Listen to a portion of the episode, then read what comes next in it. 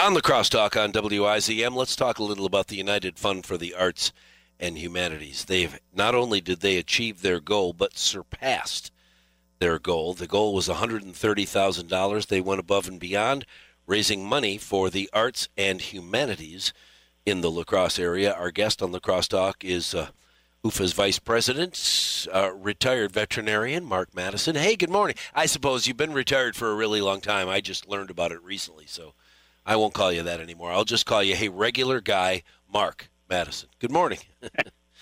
Regular guy, but I still get calls from friends. Do you? Well, that's, and I appreciate you answering when I called.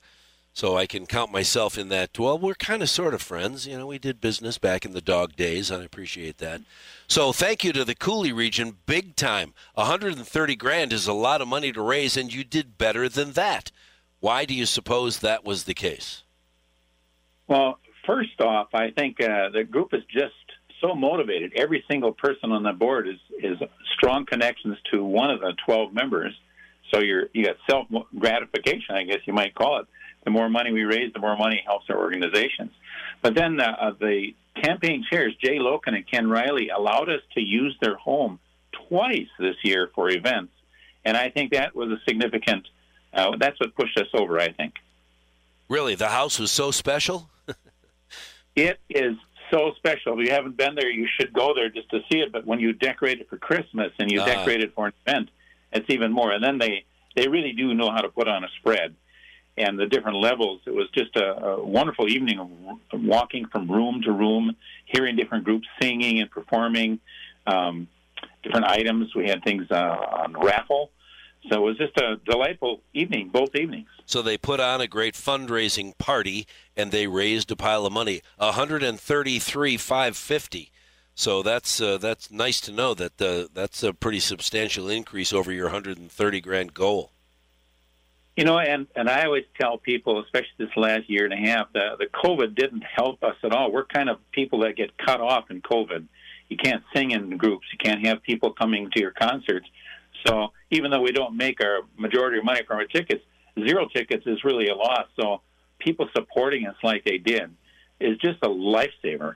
And when you have special people like Jay and Ken opening their house twice, uh, that's just uh, goes above and beyond. You're right. Well, when somebody says, hey, you know, we raised X amount of money after that first party, want to do another one? Well, okay. Well, the- It was a no-brainer. They had uh, uh, installed a new organ, and I mean, the people that installed were working their tails off for eight weeks right before to get ready for this. And uh, so part of our show that evening was uh, a great rendition by one of our new members on our board, Tom Baron Baron Beck played the organ for us. Oh, so cool. It was a double whammy. What is the United Fund for the Arts and Humanities going to do with one hundred thirty-three thousand five hundred fifty dollars? Well, you know what? I really like the fact that uh, ninety-three percent of that gets given back, um, so it goes right back out. And another thing that I just learned this last year is that every year we average it over three years. So if you have a really good year, that helps three years. And if you have a bad year, it's buffered by the good year. So just the formula they use for distributing and the fact that almost all that money gets right back right away is a real bonus. And you haven't had, U F A hasn't had a bad year in a while, have they? No, not really a bad year, but you know when you, you set a goal and you don't reach it, you always feel bad about it. Yeah. And you think, oh, we could have done this, could have done that.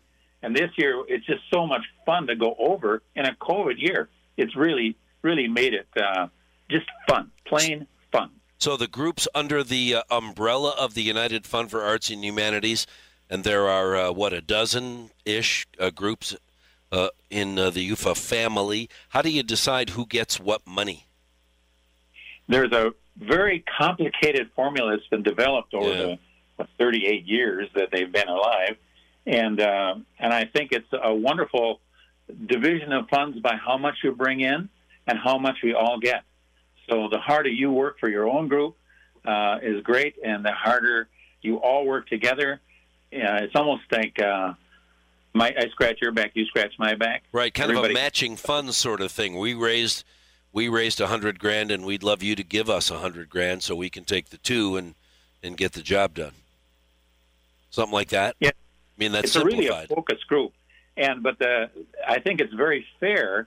Uh, you know, these calculations have gone back over the years and fine tuned, Uh, so they're they're very open and honest about how they do it. But I wasn't aware that they kind of averaged over three years to buffer your bad years and, and let the good years help that.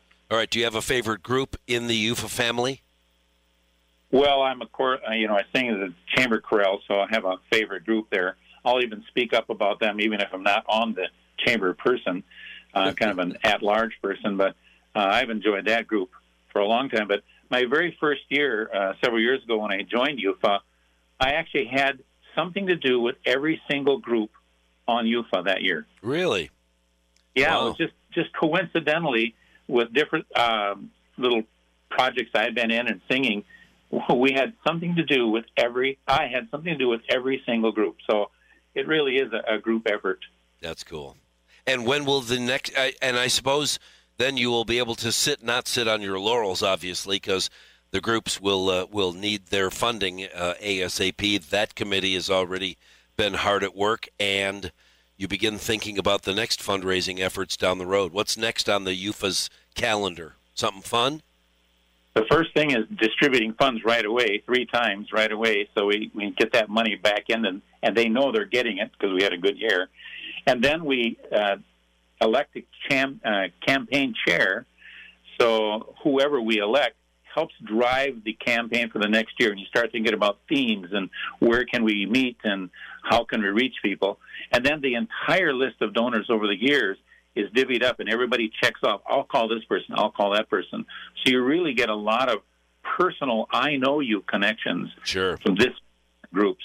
And I think that's a fun. And, you you know, you go to that meeting and the paper is being passed around, and it's a real quiet meeting, and people are checking, checking, checking, writing, writing, checking, and knowing that they're going to be sending letters out to those people. Yeah, that's awesome that they do send those letters, and the letters come back with a contribution to the United Fund for the Arts and Humanities. Uh, uh, Mark Matt- Mattison, thank you very much. I almost called you Mike. My my note says, you're going to talk with Mike Mattison. Oh, that's too bad. I know a guy named Mark Mattison.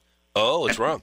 Uh, uh, Mark Mattison, thank you. He's vice president of U F A. Thank you very much for talking with us this morning, and congratulations on all the very hard work done by the organization to raise uh, over their goal one hundred thirty-three thousand five hundred fifty dollars.